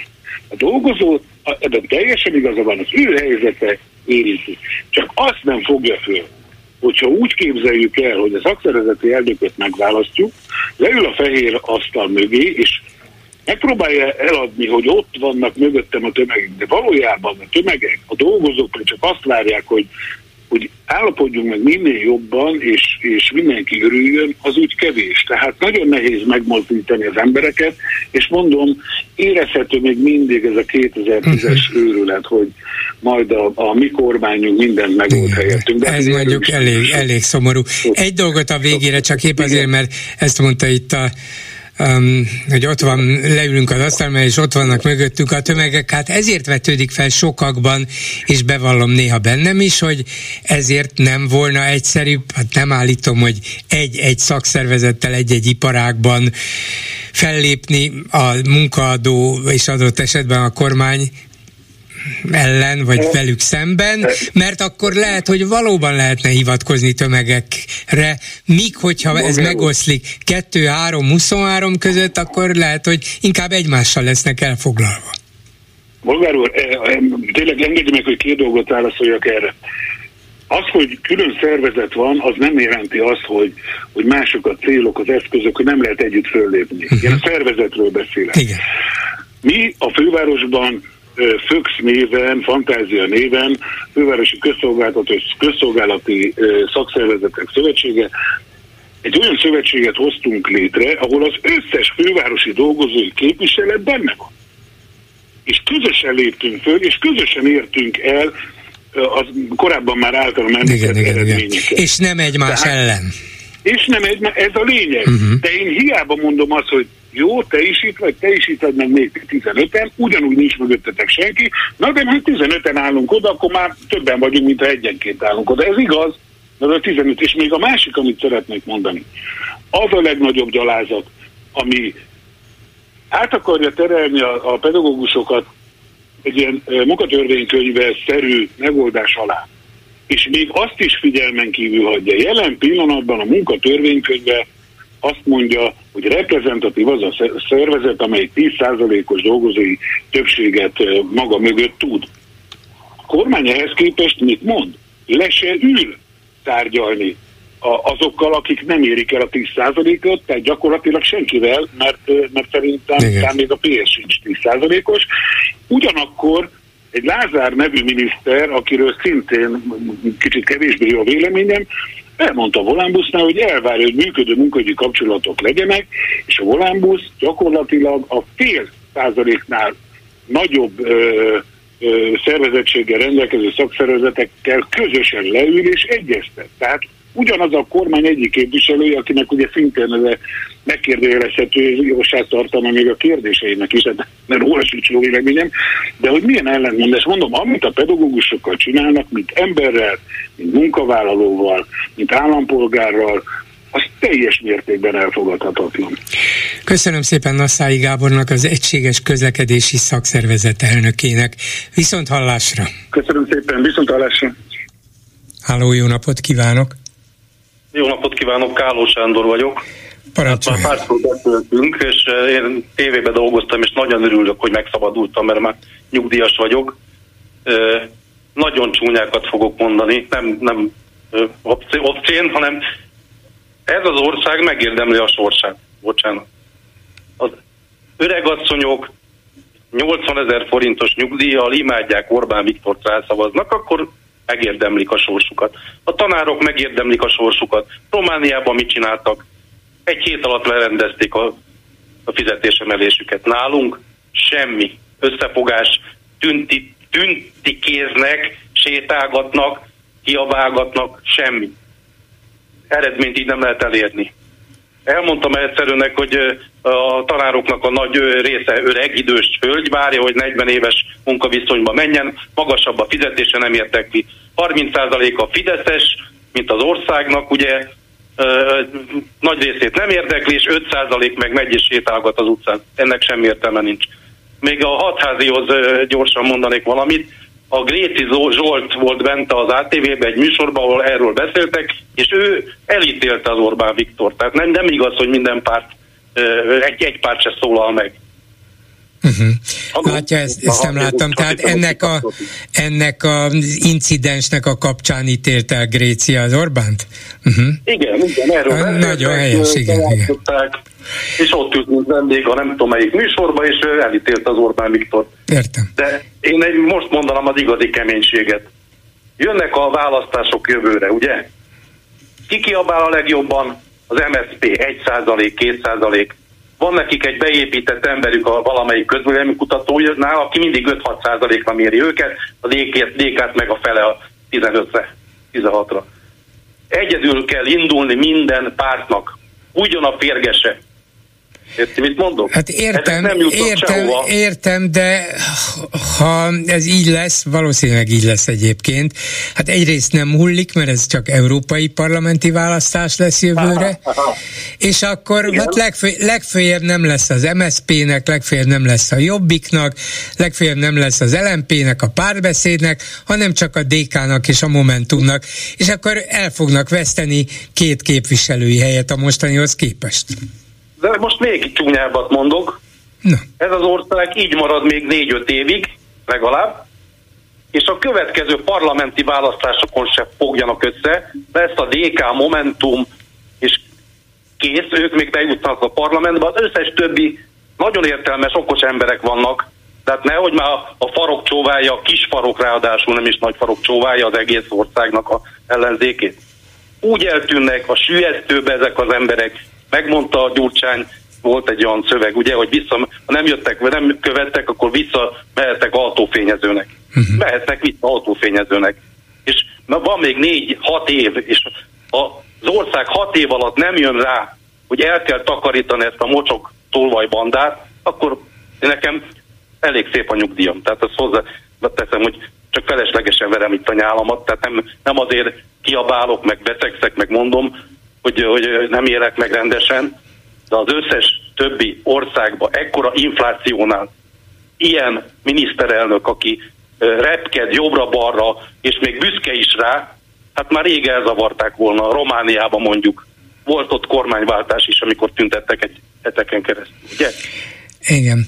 Um, azon gondolkodom, hogy azért az a hat év az hét, tehát még hetet kellene kivárnunk. Ah, van, és van. persze, ha még hét évig itt maradnak Orbánék, akkor aztán tényleg olyan rendszert építenek ki, hogy lényegében senkinek semmilyen esély, akár egy, akár két ellenzéki párt marad a parlamentben, senkinek semmilyen esélye nem lesz arra, hogy elmozdítsa őket. Lehet, hogy így sincs már, és nem is volt talán 22-ben sem, sokan így gondolják, gondolják, hogy ah, már, már ezek között a körülmények között nem lehet őket megverni, de ha még hújjon a kis férgese is, akkor, akkor még kevesebb lesz, aki szembe tud vele szállni.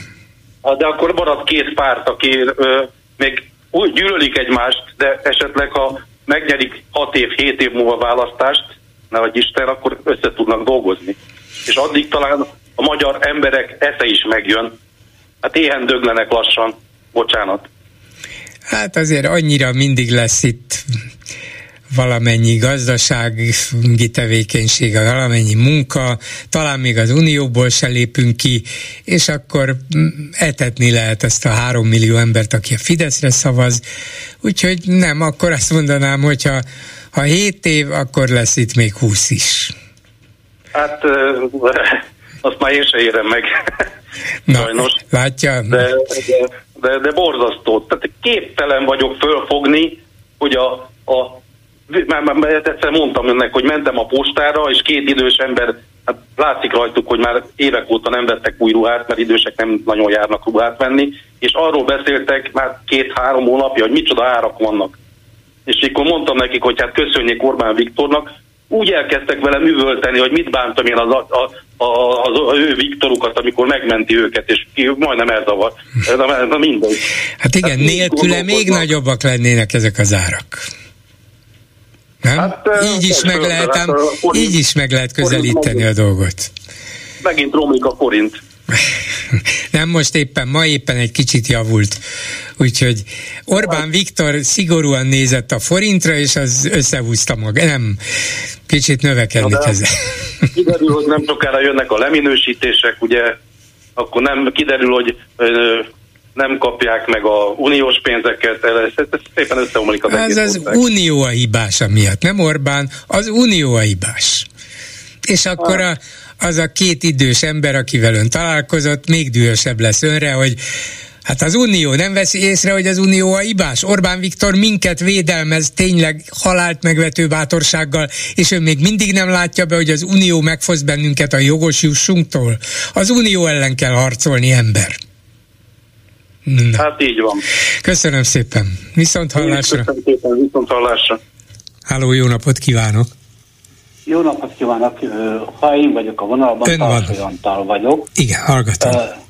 Ö, ö, volt valaha szakszervezeti vezető, ö, és a szakszervezeti munkához szeretnék én hozzászólni egy keveset. Volt egy időszak 2009 ö, ö, 9 és utána 10 év körülbelül, amikor a, a MASZ, a korábbi nevén MSUS ö, felső vezetésében, szakszer, szövetségi tanácsában is dolgoztam. Én akkor arra gondoltam, hogy van egy ö, munkavállalói réteg, akit úgy hívnak, hogy személy is vagyonőr, ami van Magyarországon kb. 100 ezer ember, aki ebben ezzel foglalkozik, most már egy, most kb. 60-70 ezer, hogy ezeknek kellene szervezni egy szakszervezetet. De amikor én belevágtam ebbe, akkor nagy csodálkozásokra jutottam, mert kiderült, hogy a szakszervezeti vezetőnek lenni, ez egy jó buli. Többek között azért, mert akik valamikor a régi-régi MSOS-ből és a, a szocializmus alatt megépített szakszervezetekből át tudták menteni a vagyont, azok ebből a vagyonban élnek. Még a mai napig is. Azért nem akarok megnevezni ö, szakszervezeteket is, ö, meg ö, vezetőket, mert nincsenek jelen, és nem tudnak védekezni. De ez valójában így van, hogy vannak olyan szakszervezetek, hogy a, a vagyont felélik, abból dolgoznak, amit most mondjam azt, hogy a munkás mozgalom az elmúlt 150 évében összeteremtett, meg összepakolt, és abból élnek a mai napig is. Továbbá a mai, ma lévő munkatörvénykönyve szerint, hogy én a 174 munkaóra per hónap, szorozva kettővel 300 embert össze tudok szedni, akkor tudok alapítani egy önálló szakszervezetet akár. És ezért vannak, ezért van rengeteg-rengeteg szakszervezet a rendszerben. Egyik példa, többek uh-huh. között ezért. A másik az, hogy akkor, mikor a 90-es évek elején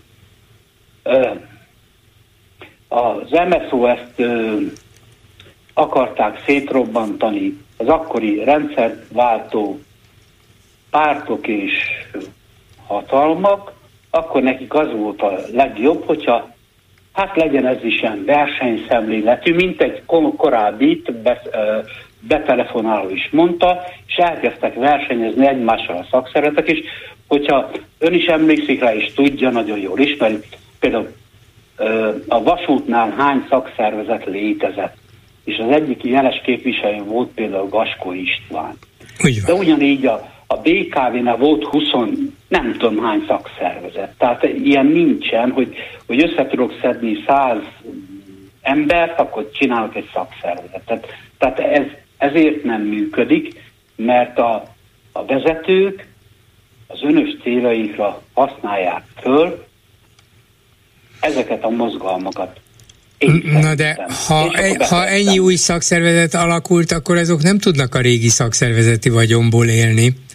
De hát a, mindenkinek jutott egy picike, mindenkinek jutott egy picike, ö, és ha más nem, akkor az újon jelentkezett szakszervezeti vezetők, akik ott voltak bármelyik állami vállalatnál, a magánvállalkozásoknál már nincsenek, ez meghalt az egész, tehát ott nincsen semmi.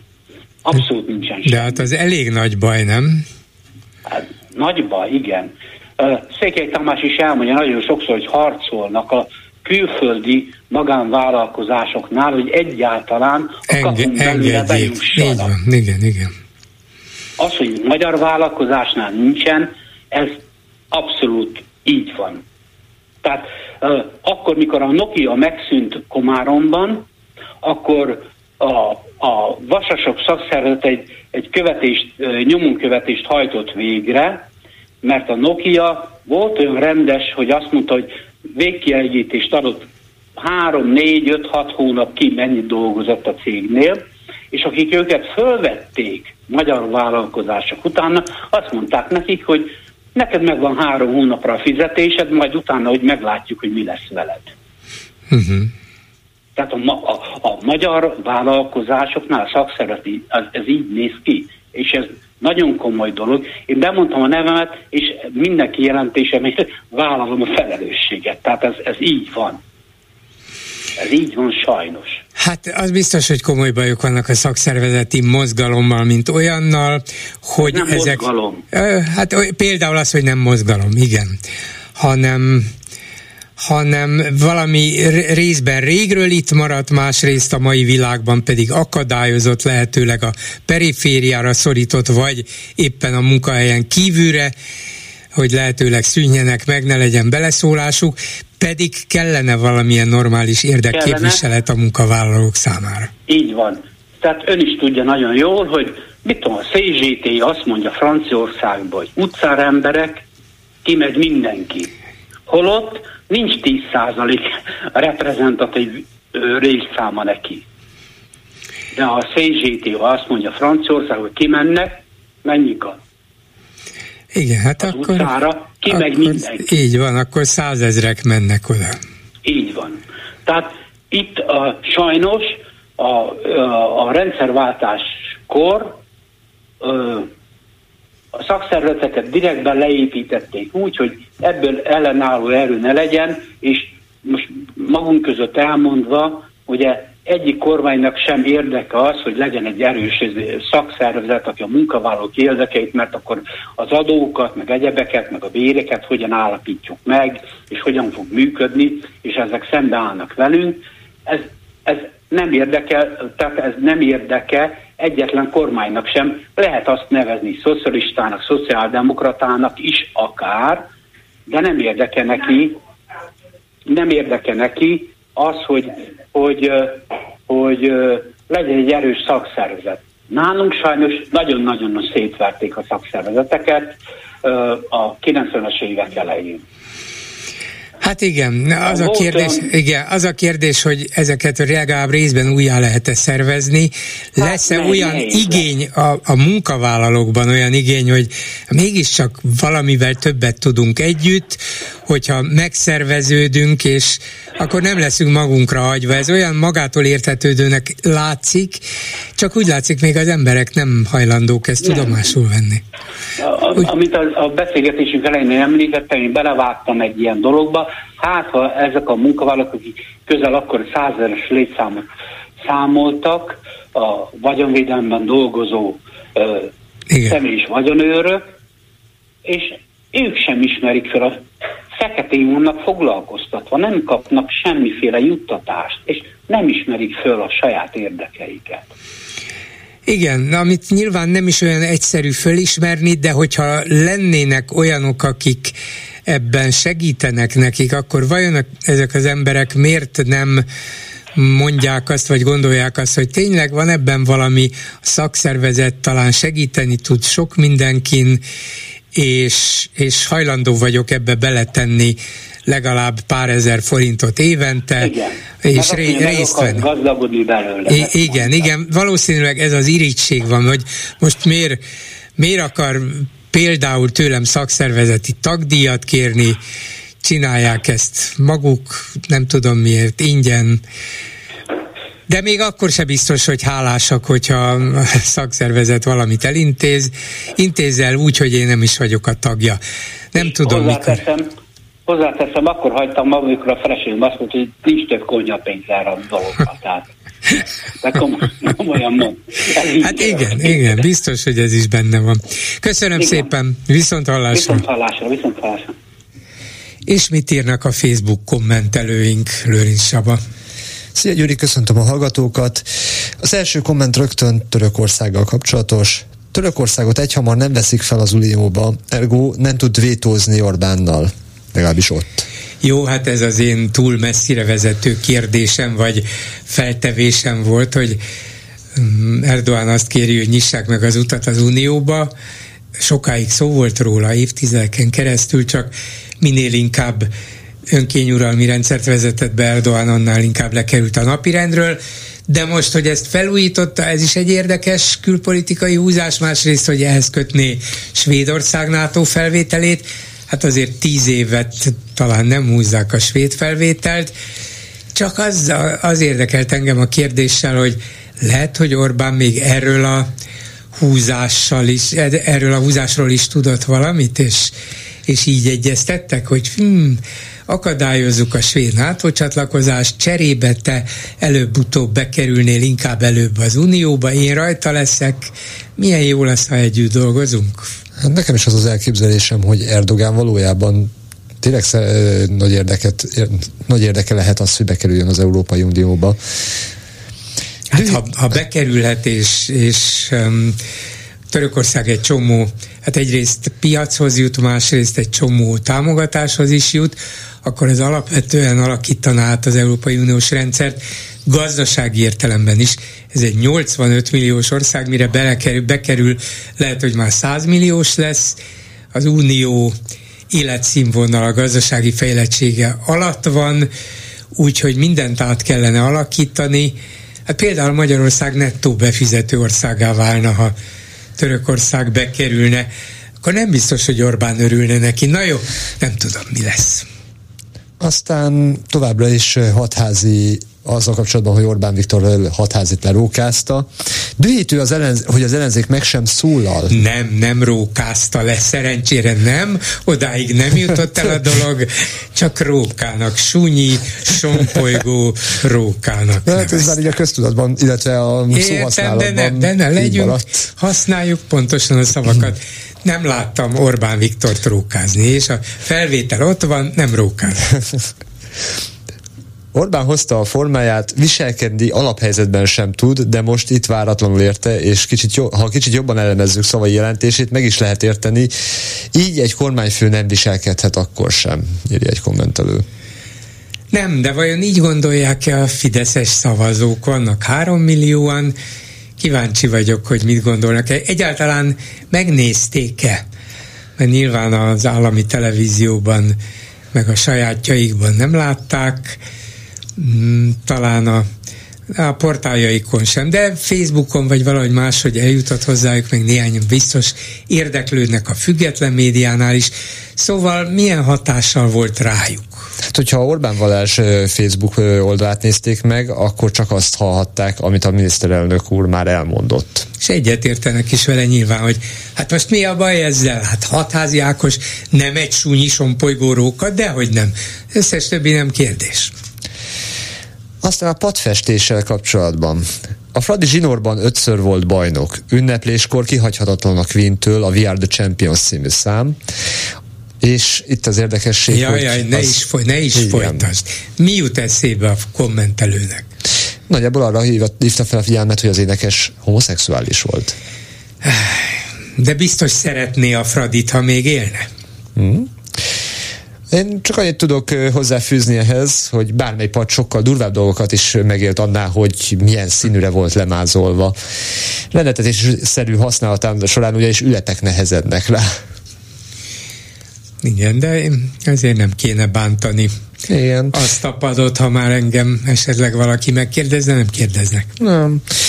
Ha harc legyen harci, egy másik kommentelő. A kutyapárt újpesti szervezete az éleple alatt Ferencvárosban fessen le 30 darab padot lirára.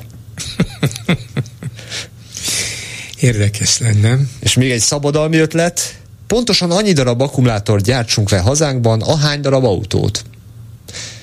Ez nem tudom, mennyibe, mennyi lenne, de bizonyára kevesebb, mint amennyit most terveznek. Bizonyára kevesebb, mert ezeket az akkumulátorokat nem csak az itt gyártott autókba, vagy gyártandó autókba tennék be, hanem exportálnák. Úgyhogy sokkal több akkumulátort fogunk mi gyártani, és mi leszünk a világ vezető nagyhatalma, akárki, akármit mond. Kérdésem a következő, hány akkumulátor marad a nyakunkon? Annyi, mint lélegeztető? Nem, eladjuk az utolsó szemig mindent. Ennyi lett volna a komment szekció. Köszönöm, még van két perce egy hallgatónak, jó napot kívánok!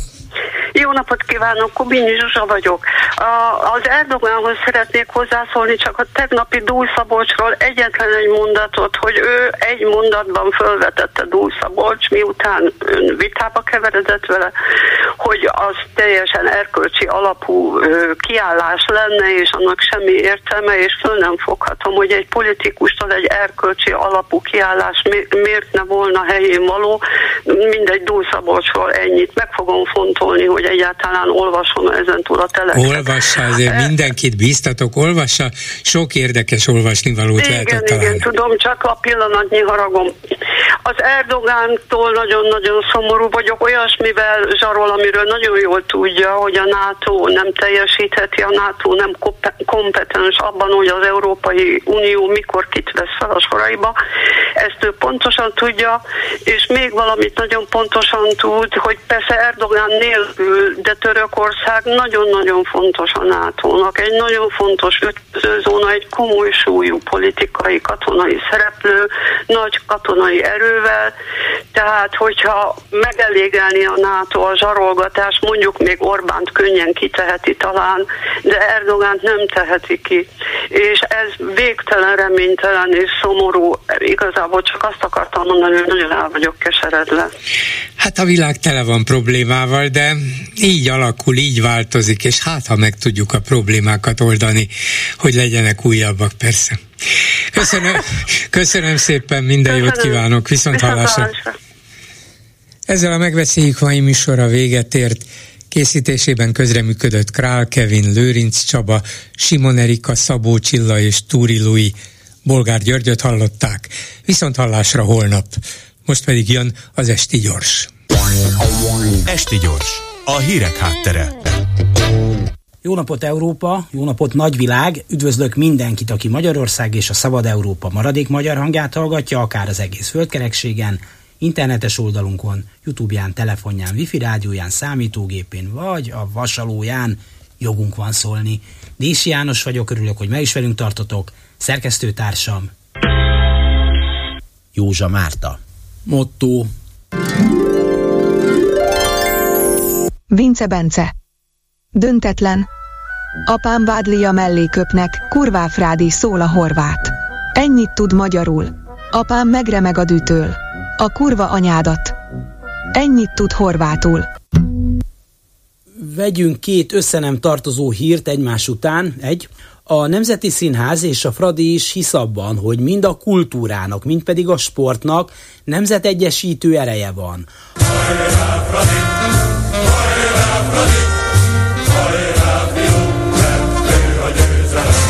A listás Kubatovot idézve, stratégiai együttműködés köt a Fradi és a Nemzeti Színház. Először is kiemelném, hogy a sport is a kultúra része, noha ezt a szurkolók viselkedése nem minden esetben tükrözi. Ez utóbbi kijelentés már-már profetikus, következen a másik hír. A Ferencvárosban egy szivárványos padot avattak annak jelképeként, hogy mindenkinek van helye – Pillanatok alatt az egyik Fradi provokátor csapata, a sokat mondó nevű Ariane Green átfestette Fradi zöldre a padot. Ariane Green, nyilván erről többet hát nem is érdemes mondani. Efféle figurák persze sokfelé előfordulnak, mondjuk nálunk az átlagnál kicsit több azért, meg aztán szép hagyományai akadnak az ilyesmi gusztusos árjáskodásnak. És tényleg, miért ne lehetne padokat festegetni, ha már könyvesboltba ez a társaság egyelőre még nem jár? A könyvesboltban az értelmiség megbizotjai fóliáznak, olyanok, akiket állítólag a legjobb magyar egyetemen képzettek utasítottak erre. De ha nem is a legjobb, akkor biztos, hogy a legdrágább, még akkor is, ha a rájuk költött pénz egy része, hát esetleg elpárolog bizonyos zsebekben. Lásd még Matthias Corvinus. Szóval, az értelmiség a könyvesboltban dolgozik a gyűlölködésen, a kétkezi zöldárják pedig padokat festenek és úgy buziznak. Mondom, hát van-e féle? Nem most. A stratégiai szövetséges Nemzeti Színház jeles képviselője ilyenkor azért megjegyezhetné, hogy na-na, ez hát azért nem olyan szép dolog, Vigyánszki Attila az, hogy megkaptuk a szervezés jogát, ahhoz az kellett, hogy olyan minőségű előadásokat mutassunk fel, hogy méltóak legyünk arra, hogy egyáltalán szóba jöhetünk, hogy részt vegyünk az olimpián. 19-ben mi ott voltunk Szentpéterváron. Tessék korhadópadokat, lepattogzott festékű játszótéri mászókákat mázolni, ha már annyira mázolhatnék, van a kedves és kulturális szövetséges árjáknak ahogy a Fradi illetékes akárkiei meg fő és alszurkoló is megjegyezhetnék, hogy hát ez mintha túlzás lenne, de ilyenről labzártánként nem kaptunk értesítést. Milyen szép lenne, ha a kultúra képviselői segítenének a kedves és erre rászoruló fradistáknak elmélyedni irodalomban, zenében. Nem csak egy nagy kapáslövés lehet szép, hanem egy monológ is. De mit mondhatna a kedves Nemzeti Színház? Mi erővel foglaltuk el a színházi világot, fő tevékenységünk a nekünk nem tetszők vagy velünk egyet nem értők kinyírása. Az erőszakban, az állami elnyomásban és a sok könnyű pénzben hiszünk, ami mindig-mindig lehet persze több. Tanuljátok meg ti ott a pályán. Erő van, hatalomnak nyalása, na és akkor jön a pénz a nyalás és az erő fontosabb, mint hogy tudsz egyenes rugni a labdába. A diktátort kell szolgálni, akkor cseng, bong a kassa, és semmi sem számít. A fradisták bólogatnak okosabbak ők, mint az első ránézésre tűnik, ezt ők is tudják. Sok sikert az új évadhoz, biztos remek lesz, és külön öröm, hogy a független színházakat, a tehetséges, bátor műhelyeket már nagyjából sikerült felszámolni. De ne álljunk meg félúton, itt ott még megbúvik egy-egy Székely Kriszta, Novák Eszter, Pintér Béla, egy Fodor Tamás, Jordán Tamács, Kovács Adél, Mohácsi, Aser. Gyorsan fessétek le őket, vagy fóliázzátok be. A stratégiai együttműködés tehát hatalmas potenciálokat rejt magában.